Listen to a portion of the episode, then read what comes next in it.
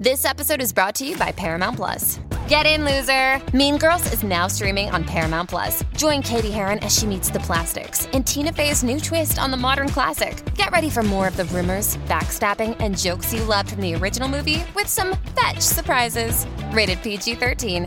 Wear pink and head to ParamountPlus.com to try it free. This episode is brought to you by Paramount Plus. An unlikely friendship begins in the Paramount Plus original movie Little Wing, starring Brooklyn Prince with Kelly Reilly and Brian Cox. Reeling from her parents' divorce, Caitlin steals a valuable bird to save her home, but instead forms a bond with the owner, leading to a new outlook on life. Little Wing, now streaming exclusively on Paramount Plus. Head to ParamountPlus.com to try it free. Rated PG 13. To this day, like I, I have a prayer that I say because Gabby told me, and that's show me where to go, show me what to do, show me what show me what to say and to whom, put someone in my, in my path that I can help. If I end up being famous, have it be so I can help someone. Like little things like that, sayings I think stick with me the most from her. And her new book, Super Attractor, is is so awesome. It's her it's her best one yet. I'm I'm just so proud. I'm Doug Bopst personal trainer, best selling author, and entrepreneur, and I'm on a mission to help others become the best version of themselves. So I'd like to welcome you to the Adversity Advantage podcast, where we will help you use obstacles, failures, and setbacks to give you that edge needed for success. I'll be interviewing people from all walks of life on how they overcame trials and turned them into triumphs. So please sit back, relax, and get ready to be absolutely blown away by some of the wisdom and stories you're about to hear. Welcome back to another episode of the Adversity Advantage. I'm your host, Doug Bopst, and today's guest is none other than Courtney Friel, who is a news anchor for KTLA, best-selling author. She's a sobriety warrior. She's been in recovery now for over 10 years, and her story is freaking amazing and what she has done as a result of it to, to not only help others in their recovery, but what she's even doing just through her own platform um, to keep people inspired on their journey is something that's absolutely inspirational. So, Courtney, thank you so much for hopping on. Thanks for having me on. And I'm also in your book. Don't forget about that. Um, I know. I didn't want to plug my own book. I mean, um, but yeah, you and I met um, because when I wrote my book, The Heart of Recovery, um, I interviewed you for my book, and your story is where I, I that's where I initially heard about your story, and um, obviously have been we've been developed like a friendship and been following each other for a while, and now you know it's just really cool to see everything you're doing and with your book and even like the like weathering the storm you know being an anchor in the middle of like one of the hardest times of our country i'm seeing some of the stuff that you've had to go through. So what's that been like being like an anchor like during the pandemic? Well first i was going to say isn't instagram amazing? Because we can be all connected like that. And nice to know people are actually watching my content. It's usually me like searching for a bathroom out in the field because are closed during the pandemic.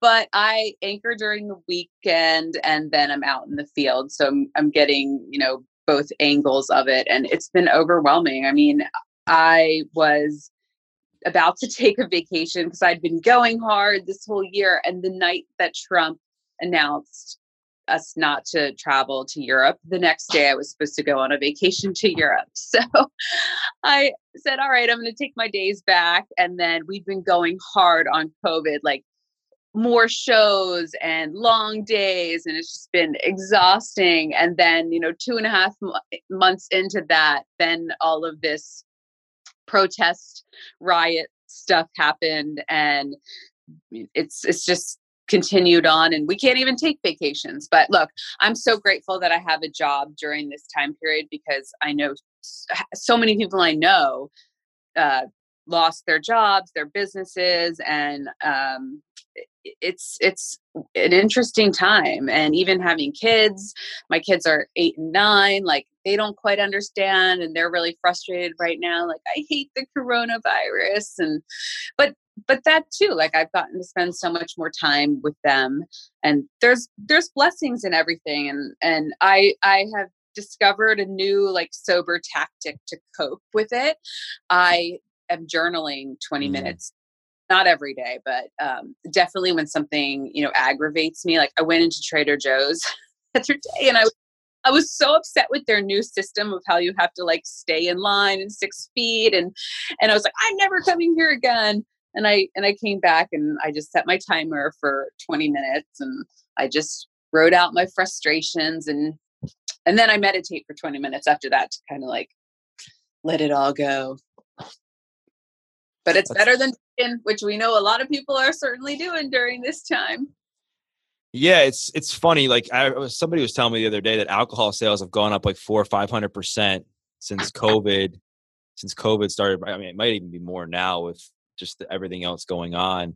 And I just think like so many times, as we know, like in recovery, how you deal with the stress is what really separates you from how how you're going to handle things in the future, right? So, and I know like obviously journaling and meditation are big for you and what a lot of people don't know is obviously, you know, one of the big sober warriors in society today is Gabby Bernstein, and so many people love her work, and they've she's helped so many people.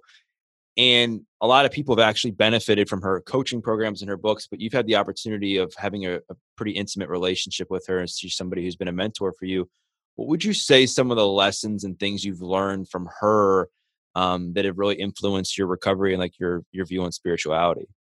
So I met Gabby when I had four months sober. Luckily, a friend introduced us together and she became my mentor. And we kind of helped each other too, because I was working at Fox News at the time and I mm. would have on my show. Um, I did this online show. So she would come on the panel. And then I remember like I got her a Fox and Friends interview on New Year's Day for her first book. So I knew her like before any of her books. And that that like helped her get more interviews. But she has just always been like so practical. Like I, I really admired her because like we had similar looks and backgrounds and using stories and stuff. So I think that helps when you can relate to someone, especially when you're new because you think like, oh, an alcoholic is like, you know, the guy that's like on the streets beating their wives, not paying their rent. Like I mm. can't be like that. So it helps to kind of identify with someone's story. So to this day, like I, I have a prayer that I say because Gabby told me, and that's show me where to go, show me what to do, show me what show me what to say and to whom, put someone in my, in my path that I can help. If I end up being famous, have it be so I can help someone. Like little things like that, sayings I think stick with me the most from her.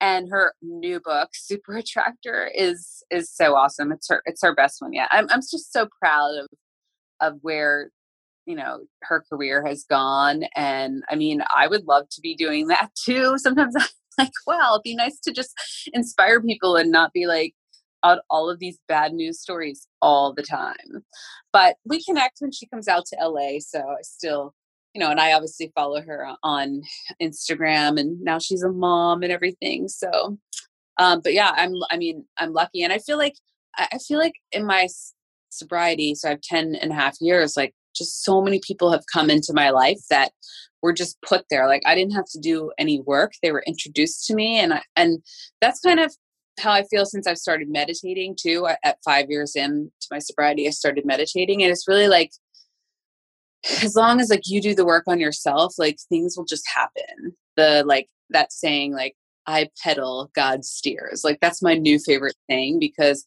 just like I don't have the answers. Like sometimes you're sitting in the like, I don't know, like, am I going to be in news forever? Like, what what's going to happen with things? And then you you just chill and you'd be like, oh, I'm just I'm just pedaling or paddling, and God's going to steer me. And I just see, and I have to just trust that that's how it's going to go because it's it's happened for me that way all along. Yeah, and I think it's so cool that you say that and that you got you and Gabby were able to help each other on so many levels and even to this day you guys still and stay in touch you know even that as you guys have grown in different areas of your lives. And recovery can be such an amazing thing right? Because not only does it kind of save your life it it brings people into your life that you're able to help and also that they're able to help you. And it really takes that moment of like you know what? Just saying no more I'm not going to live this way anymore. I need to make a change. So, what was that moment like for you 10 and a half years ago? Like, I know there was some sort of intervention that happened, I think, with your friends, right? And yes. And what ha- what happened and what led up to that? Um, so that story in a quick nutshell is that I had a 15 year crazy partying using career with alcohol, cocaine, and pills. And I was working at Fox News at the time, and some celebrities were dying, like Heath Ledger and DJ AM. And that kind of scared me. I was also afraid that I was gonna like, so I was doing really shady stuff, like buying coke from like weird people, and I was afraid I was gonna get arrested, and then like I'd lose my job, or that I just wasn't gonna wake up one day from all the things that were in my body. And I saw a video of myself that I didn't even remember like doing in a blackout and I was just like horrified and a hot mess and people around me like their faces were just like disgusted by what they saw. And so I was thinking, okay, I feel like this is going to have to come to an end soon. And then 2 weeks later, I was in Florida with a group of friends and I had taken a bunch of pills and they couldn't wake me up and I was like you know passed out like half naked on the on the the floor and i guess somehow they got me to my bed and my now ex-husband but then husband um, came up and was like you need to go to rehab or we're getting a divorce and i was like f you and then he went back downstairs and he brought the rest of the people so there were seven people surrounding my bed and uh, they like it's like they it's like they had watched the show intervention or something like it wasn't planned it definitely wasn't planned but what they said. It was just like, you know, you know, and it was my one of my friends from work that convinced me, like, you've just been working so hard. Like, why don't you take some time for yourself and go and and you know my friend my other friend was like remember you used to like steal my ritalin and snort it like you kind of like always had a problem like this would be good for you and i knew in that moment like thank god because i was like so like still I was so hungover and like still messed up, but I knew like I would deserve I knew I deserved more for my life, that I had more to contribute to this world and also that it would be the best thing that I could do for myself. Like somehow in that moment I knew all three of those things. And then I had like a really crappy last drink. I had a a raspberry vodka stoli with like seven up. It was so gross. I was like, ew, this is my last drink. um, yeah, so then I went to rehab and uh, you know, I just did what they told me and I did outpatient for like three months after and you know so you know luckily like i mean I, I I thank my kids for my early sobriety too, because eight months into be being sober, I was like accidentally pregnant with my son. And so then that like gave me an excuse, like, oh, I'm not drinking because I'm pregnant. And then once I had my son, I was like, oh my God, how can I be a mom and drink anyways? And then like my son was like five months old and I was accidentally pregnant with my daughter. So like the first like year and a half, pretty much like first years were just like me doing mom stuff. Mm-hmm. And look, I mean, I'm busy. Like I, I, idle time, like I get, I mean, people are relapsing during the coronavirus left and right because they're just like home and they don't have, if they don't have a job and isolating. And so like a part of one of the reasons I stay sober is because I I'm busy like I have so much to do but I also draw from a lot of things like I like I mentioned, the meditation and journaling, but like yoga and, and church and, and program and all 12 step programs and, and all of those things. Like they all self-help books. Like I just, I love like listening on my drive to work. Like I love self-help books. So what do you think, you know, just hearing that is amazing because, you know, I interviewed all these people in the book, right, from all walks of life, on how they got and stayed in recovery, whatever really worked for them. But there was always a common theme, right? Which is why I wrote the book was fitness, spirituality, the people they surrounded themselves with, and self-awareness. Right. And it seems like you have all of that going on for you. And even now during COVID, as much as it sucks that people are isolating, people or don't have access to the same things, you kind of have to be self-aware and know that it's up to you to make a choice and how you respond. So talk a bit about like what I mean, I'm a trainer, so you know I'm going to talk to you about fitness I know you love working out. Your trainer's coming in a little while. What has that done for your mindset as far as self love, right? Because here's the thing. You know, Gabby obviously talks about self love, and there's no, and you talked about self love with getting into recovery. I believe there's no better way to show self love than to take care of your body on a daily basis. So, what has fitness done for for you and your and the way you feel about yourself? Well first of all i did not get transference into like being super active let's like be clear here.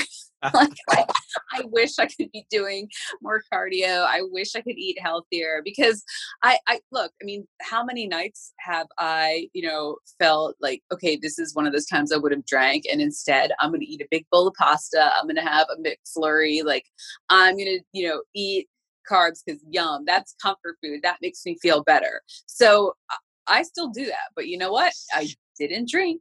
And I meant uh, to the point of like the one thing that was drilled into my head a zillion times, like in rehab and everything, was nothing's going to get better by drinking or jogging. Like the situation is still going to be there. So people who, you know, are dealing with or the situations of COVID, like they're just going to wake up feeling horrible because you know after you haven't drank for a while it's going to be the worst hangover like and as we get older it's like oh my god acid reflux and hangovers and headaches right. and all that comes with it. Like you're just going to wake up to the problem and you're going to feel even worse about it. So like i know that. So like i i, I kind of run through it. I'm like okay really if i was going to like drink in this situation like what what would it do? How would it benefit me? Like instead i'm just going to like now I have those tools, meditate, journal, like just mm. be like sad moments. Okay, just be sad, call out sick, stay in bed all day and watch movies, like whatever you have to do, just don't drink. Um, but yeah, I mean, there there's been a lot. I used to live like closer to the beach, and so um, if I was having, I mean, I have really really stressful days reporting sometimes really awful things where I'll like covered, like 10 kids dead or like just emotionally and physically draining things. So I loved to like go for a walk after work on the beach. Like that was like my like I would just like connect like to God and just the beauty of the the water and all that. I mean, not everyone lives next to an ocean, so they can't do that. And I wish I lived closer to it because I just I just love like going for a walk and but yeah, my my trainer he he is coming in in a couple minutes, and um, that's just easier because I've got my kids here, and so we've got a little gym set up. But yeah, I mean, like I said before, I draw from everything, and of course, I would love to be like way more fit but it's kind of like uh, you know it's like everything it's just a balance of it all like my life used to be so up and down all the time and crazy and then like sobriety is just like calm and if someone says it's boring like i mean in the beginning it feels boring but now it's just like i just love like being at peace and i just know how to like deal with things so i'm not going up and down right no and i I'm sorry. I'm sorry I'm not we're not talking like about like burpees and no, I don't. I don't want to talk about. What I wanted to talk about, I guess, is more like how everything is comes together for you and in a way that helps you and, and, it includes the tools you're pulling from to help you with your adversity that you're going through because a lot of people they don't see the dark side of media like they don't see that all the the hard times they might people a lot of people might be like wow like i wish i was on tv every day i wish i was an anchor because they see the fame and they see the likes and they see everything else. But talk a bit about like some of the struggles with being somebody who's had to travel, like you said, to some of these. I mean, I've seen some of the stories you've had to cover. That's that's awful. What that does to you emotionally, and like kind of how you have to set boundaries to deal with it for yourself. Yeah. So when I'm on the anchor desk and I have to do like 10 hours, like the day Kobe Bryant died, it was 10 straight hours of talking about it. And my fiance like I've I've never seen him cry, but he's like the biggest Lakers fan ever, and and you know, he wanted to you know talk about it when I came home from work that day, and I was like, honestly, I cannot talk about this anymore. Like I am emotionally drained from this, and then. Uh, for some reason, like all school shootings or mass shootings tend to happen when I'm on the anchor desk, or and I or I'm out at them if they're local, and like the stuff being out in the field it's like the the you know you're going to like bad parts of town you're dealing with death you're trying to get people whose kids died to talk to you like people are rude to you like and, and there's no bathroom and so like they're completely different jobs reporting and anchoring. So like i said i have a mix of both which which is good. Um but that you there's a barrier when you're on the anchor desk to like being at the situation because you can feel more in people's vibes and, and i'm like an empath so i have to really try that's why i really have to come home and, and decompress from it and like sometimes i'll like i'll wake up and i'll just have after those after the the covering because the protests um everything's been peaceful but like that weekend where things in la got out of hand was a saturday and sunday so i did like 20 hours on the anchor desk and like the next morning like i just wanted to cry like i i get emotional hangovers and mm and I just have to like keep going. So uh, sometimes I just have to t- call out sick and um honestly like this year's been very challenging news wise and I ha- like like you know I haven't had a break um and so I I don't know. Like, am I going to be in news forever? I, I really don't know. That's why I'm kind of like having like an epiphany. Like, do I do I want to do this forever? Because I really would like to be like more of a motivational person, be more in positivity and help people that way. And I try to do that on the side with my podcast, and that's what I tried to do with my book. So tonight at 10, kicking booze and breaking news. Yeah. Well, I and I think, you know, what you just said is it's very inspiring that you take the time and set boundaries for yourself to make sure that you're you're ta- that you're you're loving yourself and nourishing in a way that's protecting your energy, protecting your sobriety, protecting your family. Because you're right, I'm sure it can be extremely tough to be an empath and to be in the situation where you're constantly, you know, reporting a lot of negative stuff that's going on, and then and then and then breathing in that energy constantly is something a lot of people they don't see that side that other people can turn it off, right? Like like I I mean we can turn it off. I mean I but you can't yeah, and I have nightmares. That's my version of a nightmare when it's like a horrible. Like I just had one last night where I'm seeing. I, I totally watched. And I don't know why I keep having them. I watched a plane crash in my dream, and I was like having to cover the story, and I was. So it was like a double newsmare because like I wasn't getting the story done on time, but also like I was seeing this plane crash, and that's like the second plane crash I dream I've had in a month. So like horrible things like always happen in my dreams. they call them newsmares. Yeah, but um, I mean, on the flip side, I'm doing what I always wanted to do since my whole life, since third grade, and there, you know, are glamorous things that come with it, and I'm grateful to be having a job right now. Like, on tough days, I do have to like be like, oh, remember, like hundreds of thousands of women around the world want to be in my spot, and you know, there, I get you know five hours of airtime on the weekends, like, or 10 hours of airtime as it is every weekend. Like, that brings other opportunities or whatever. So, yeah, no, I, I mean, I, I'm super, I always try to be like very grateful for things. And I'm like every day, like before I get in the shower, like I'm on my knees, like thanking God. Like, God was always a part of my life. Like, my kid, my parents took me to church every single Sunday, like through high school. So,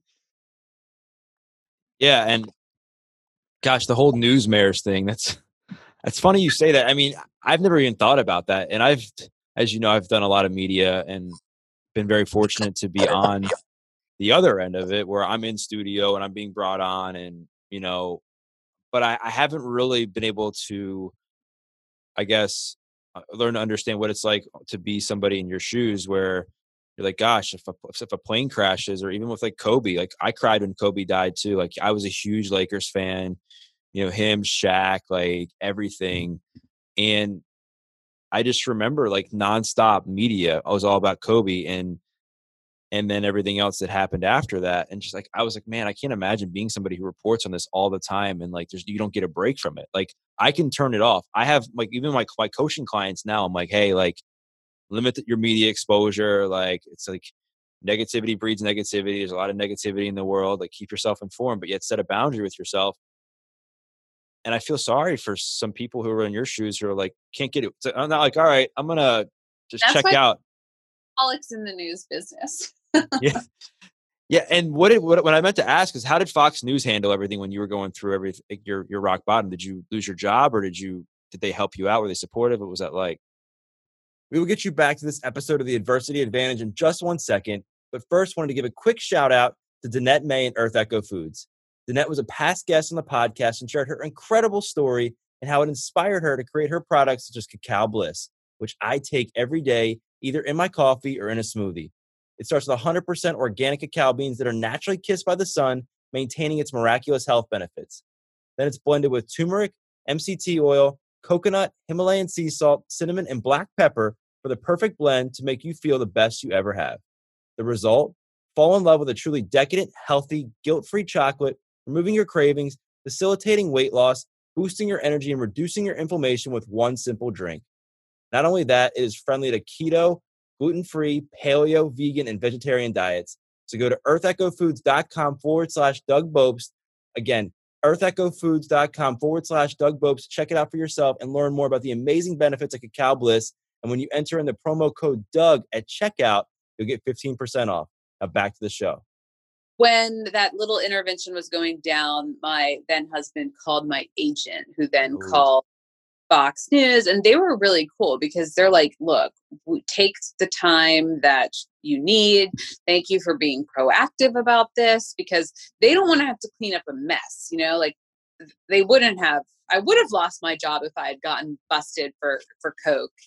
Um, I mean, maybe they would have been like, okay, go to. They seem to be like cooler than other places. Like there have been other people since me that have had like instances where they've you know gone to rehab and then are still working there but i kind of was I, I kind of like went there not as an entertainment person and then the three people who were entertainment over um, the years i was there left and so i became the main entertainment person so when i came back from rehab like trying to do entertainment at a politics channel like you just never get on and so i i had um, I like lost a a lot of my airtime. Like I had a Bill O'Reilly segment before I went to rehab, and then like I just disappeared for six weeks, so they gave it to someone else. And like for me, that was doubly hard because my whole life, like my I was a work hard, play hard person, and my identity was like working in news and then party, work hard, play hard. So for me, like to lose my partying life and also my airtime in my career, what felt like I was sitting on the bench, like that was awful. And so I just was like, all right, well, I'm going to focus on my recovery now. And so over time, you know, it was just clear like, this is stupid. Like, I'm not getting on the air. And so they were really cool. Like, they, I ended up finishing my last year of my contract out at Fox 11 in LA and they like paid for me to move and I was the main entertainment reporter at Fox 11 for the last year of my contract. And they they felt bad. They're like we know that like you've gotten like lost in the mix and it's just been like a crazy news year and you know the first stuff to go is news or is, is entertainment and weather and sports. And i'm like yeah i get that. So and then the opportunity came up for me to be to switch stations and so i've this is my i'm in my eighth year at ktla now yeah it's huge and for those who don't know what ktla is it's like the main news source in LA. And, you know, there's so much obviously that happens in, in that city from entertainment to music to, you know, politics to current events that you have a big responsibility. And I believe what you're the late night anchor, right? So you're, you know, at times you're out pretty late. Am I right? Yes. And, and there are like amazing things I've gotten to do as well you know like oh how cool is my job? Like so many so few people are getting to be in this spot or witness this and be up close and personal or interview that person. It's just it's just we do love death instruction so if it bleeds it leads. That is that is definitely um the case but then you know i think well if i was in entertainment i feel like i'm not making a difference and it's just like not as important of news and like this, this past this past year it's been like history. It's like wow i'm experiencing history. I can always look at back and say like i was anchoring during those times So I'm happy. I mean, it's it's all. I'm super lucky. I'm super grateful for how my life has played out. It's just I think sometimes you get a little anxiety, like, well, what's next? Like, and, and else, it's weird. I I dream like crazy. So I also was aside from my plane crash dream also in my dream last night i was writing a second book like it was happening like i was going to be having a second book and we were t- I was like talking with my publicist about it it was very detailed. So i mean is there another book in me? I don't know.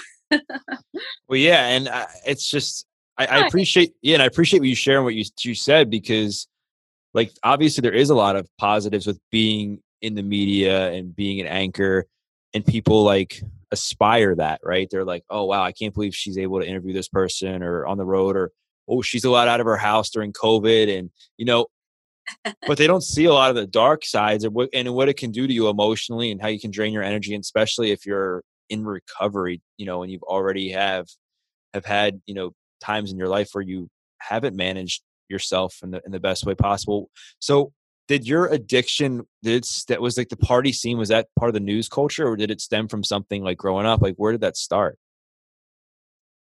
I think I've always surrounded myself with people who party. And the craziest thing is that, like before in those 15 years, I could always find cocaine all.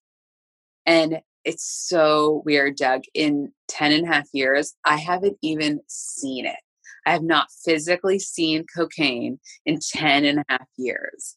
And that is just incredible to me. And maybe it's just like, well, I'm certainly not like in bars, like, you know, trying to find it or whatever, but it's, it's, I just really feel like the, as, you know, as Gabby Bernstein says, the universe has my back and it's kind of like your vibe that you put out and like attracts like. And I, I just, you know, I, I mean, like, look, for anyone who's listening that might be like newly sober, nobody wants to get sober. Like, we want to keep like feeling mm. the good stuff or numbing out the bad stuff. And eh, I, I just have loved it much. And that's why I wrote my book because I just wanted to share that. And thankfully like the desire to stop drinking like has been lifted for me and you real as they say like you don't ever have to drink again and there's nothing like sometimes I'm like, well, what if my kids died? Would I like drink then? Like that's a horrible thing to think, but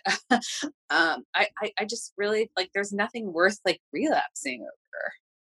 No, you're right. And now it's like, I think sometimes just like, I mean, in my own experience, you you have to be fighting for something greater than yourself, right? Whether that's you know family, whether that's God, whether that's like a relationship and I know for me, what really kickstarted my recovery was when my cellmate helped me transform my life when I was in jail. I didn't want to let him down when I got out. I was like, if I let this guy down, like I'm I'm never gonna be able to, you know, live past this moment. And that's what was like a big um turning point for me in my recovery, right? Talking to you now, it's like I can't even imagine you in jail. It's so crazy. People's like when you meet people and you know them only in recovery, you're like, I can't even picture you like that. Yeah, I mean, I was 50 pounds heavier than I am now, like snorting an eight ball of coke and three, 400 milligrams of oxy a day, and my life was just in shambles. Suicidal thoughts.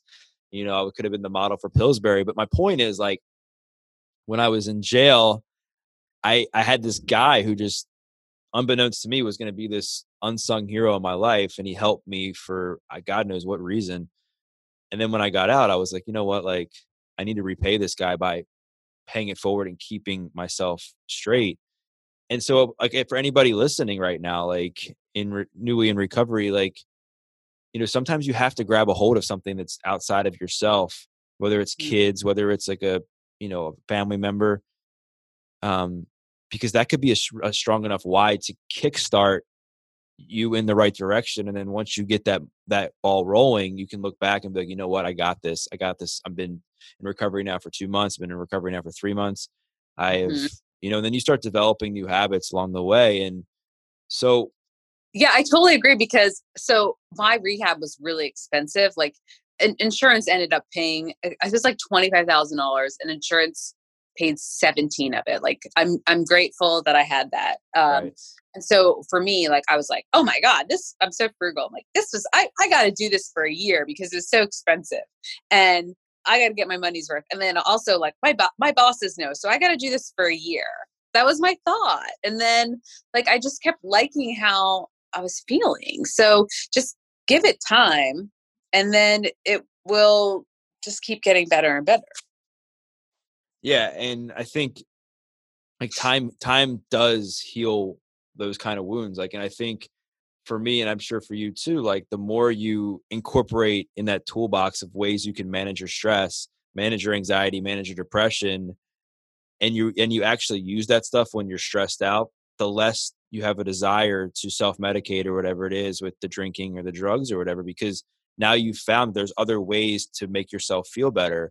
And because a lot of people they're like, oh, you're sober, you're in recovery, like life's easy. And it's like, no, it's, the same problems are still there, the same memories, same traumas, the same anxiety, stress. It's just how you manage it is what counts. And I, right? Would, you- would you agree? I've never had anyone say life's I thought you were gonna say they were gonna say, Oh, like you're you must have no fun. Because what I've noticed is people don't want to get sober because they think that they're never gonna have fun again. That's the number one comment. Yeah, but I won't have fun again. And it's like your definition of fun just changes. And you, I mean, oh, another thing Gabby told me was like, just look at it like you just lost, you lost the privilege.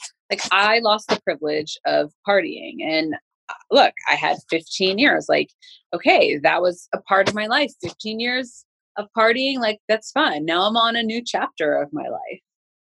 And I don't look, I don't judge, I don't preach, I don't try to convert anyone.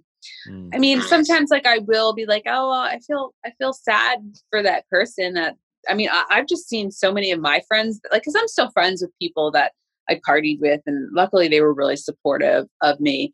Um, but like, we're like in our 40s now, and let me tell you, like that, the the continuing partying, like for 10 and a half more years that like they're looking like really old so like there's a beauty secret in sobriety too Yeah. I mean, yeah, because definitely it can, I mean, addiction can age you, right? You can sometimes, you can tell like, you know, somebody that has been, you know, living a tough life for a while and, you know, that you look at them and they're like, wow, you're like, wow, like, I can't, because you ask them how old they are and they look substantially older than they really are. And it's because not in everybody, obviously, I've seen people that it doesn't, you know, Right. affect nearly as much, but that could be a motivation too. Like for people who are like worried about what they're going to look like when they're 50, 60 years old, 40 years old, like, okay, like, you know, that if you drink constantly or using constantly, it's, it's pretty much increasing your possibility of, of, you know, having you look more unhealthy or whatever the case may be. And so that could be an external motivator too. So like what I want to ask you now is all right, so you got a book, you've you got your show. Um, you obviously are doing everything with KTLA. Like what's like what's next for you? If you were to say like ne- looking at next year, like what is something like you could look back like in a year and you're like, wow, like I'm so happy that I made some sort of choice, or maybe it's another book, like you said, maybe it's growing your podcast. Like, what is it you think? I mean, I know you're getting married, right? So that's that's obviously something on the horizon. I'm getting married, but that, that we're supposed to be doing it in Italy in October. So that is now completely up in the air. I don't I don't think it's going to happen just cuz I don't even think Italy's letting in US citizens yet without like a 14-day quarantine. So and like my kids' passports are lost, my wedding dress is lost, like none of our family's going to come. And so I think that's the big thing too. It's just like surrendering, you know, like I, I'm not going to spend time worrying about it because worrying is praying for something you don't want. Mm. And focus on today and, you know, whatever. I, I just surrender. I was angry about it before, but I'm like, whatever, it's fine.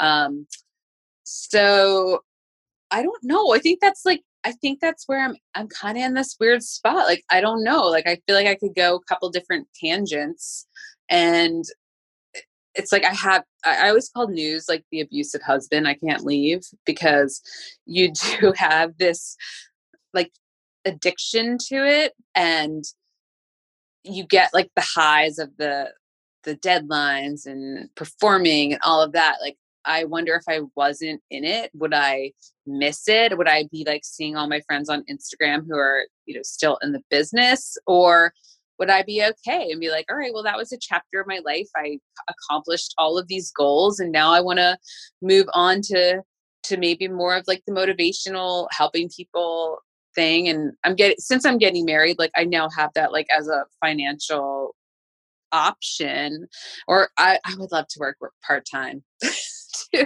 maybe like i would love to just anchor my weekend show and then like focus on like i want to i i want to like i would like to do speaking around the mm-hmm. country mm. and i do think there's another book in me maybe that was the sign of that dream last night I don't know. I don't know. Yeah, and I think it will come, right? And I think the fact of the matter is you seem so dedicated and taking care of yourself and manifesting things, right? I know Gabby talks a lot about manifesting and just staying grounded in your intentions and, and just knowing that, you know, whatever's meant to be is meant to be, right? And even like looking at everything that's going on with with the wedding, it's like, okay, like what lessons can come from this? How can what, what's the positives in this what's the perspective and i think in recovery it's so important to have this perspective shift it's like okay like if you think you're not going to have fun you're not going to have fun like it's just plain and simple right. that way right if you yeah if you think yeah. you're not going to meet new people you're not going to meet new people so the last what go ahead yeah no i mean uh, that's that's so true and then another one is this too this too shall pass that's another one yeah and a lot of people are like, "Oh, that's so like cliche," but it's like also very true because this does pass. What was your final question? so my final question is this: So imagine like someone near and dear to you. Maybe it's like the young Courtney, or maybe it's like one of your kids is going through a really tough time. They're in the depths of despair. They're feeling lost. What are you kind of telling them, and why?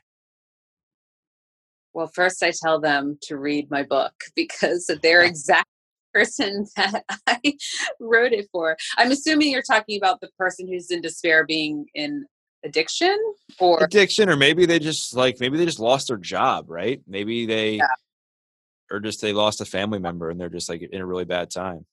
Uh, I mean, I'm a huge person of like let's dissect your life and go through all the things that you're grateful for. And like you're not and then I then I then I say like um look at all these stories I've done with the people who have lost their arms and legs and that they've had like 98% of their skin burned off and they watched their husband burn right in front of them in the car because they could get them out and just all these horrible things like you're you're so lucky because like the universe is not going to give you more unless you can handle and are grateful for what you have and so like you gotta just like whatever, write a gratitude list and get effing grateful for what you have in this moment and then more will come. And then yeah this too shall pass and i would highly suggest meditating because that also changed my life and i mean or whatever even if you like have to take some celexa or zoloft if you're really depressed like i'm totally open for people doing that. I'm not like one of those people who's like no no no you can't you can't do that in sobriety because it's not it's not like your mind altering altering like getting messed up. It's like that's like a brain chemistry. You don't even know the difference so. Yeah of course and, and gratitude is the spice of life. I think gratitude is the key to true peace and happiness because so many times we focus on the things we don't have in our life which is typically material things that we forget to really take inventory of the things we do have and I think a lot of people hopefully are learning this even during this lockdown from COVID that like there's some things in our life that we've been taking for granted. Maybe it is like the human connection, maybe it is going out to eat. So where can people find out more? I mean, obviously you got your book um, that I'll be sure to put in the notes on Amazon. Obviously you're active on Instagram, what at Courtney Friel, right? Yeah, all of my socials are at Courtney Friel. And my yeah, check out my book. The Audible just came out. I think it's like four dollars to listen to, and it's under three hours, so it's an easy listen.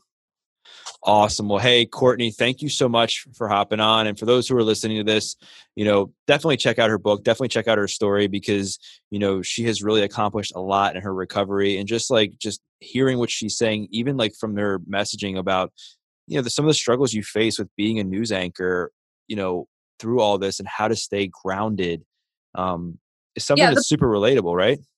Like a lot of life lessons. Like so many people who have nothing to do with being sober or wanting to be sober like have read it and been like oh my gosh wow like i want to try meditating or like oh my god i love how you you know you made that point about like being grateful for what you have or like how you changed your work perspective and and and like my sober dating chapter like that helps people who aren't sober and are dating like there's there's a lot of of good advice and it's just it's stuff i've been through.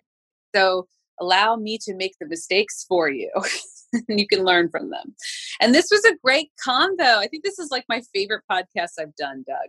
Really? I think uh, well yeah coming from somebody who does a lot of like interviews and so i mean I, I mean obviously you're in the media that means a lot. I mean i try to bring on people and talk about their stories and just have like a more like organic, natural flowing convo. So I appreciate well, you coming on.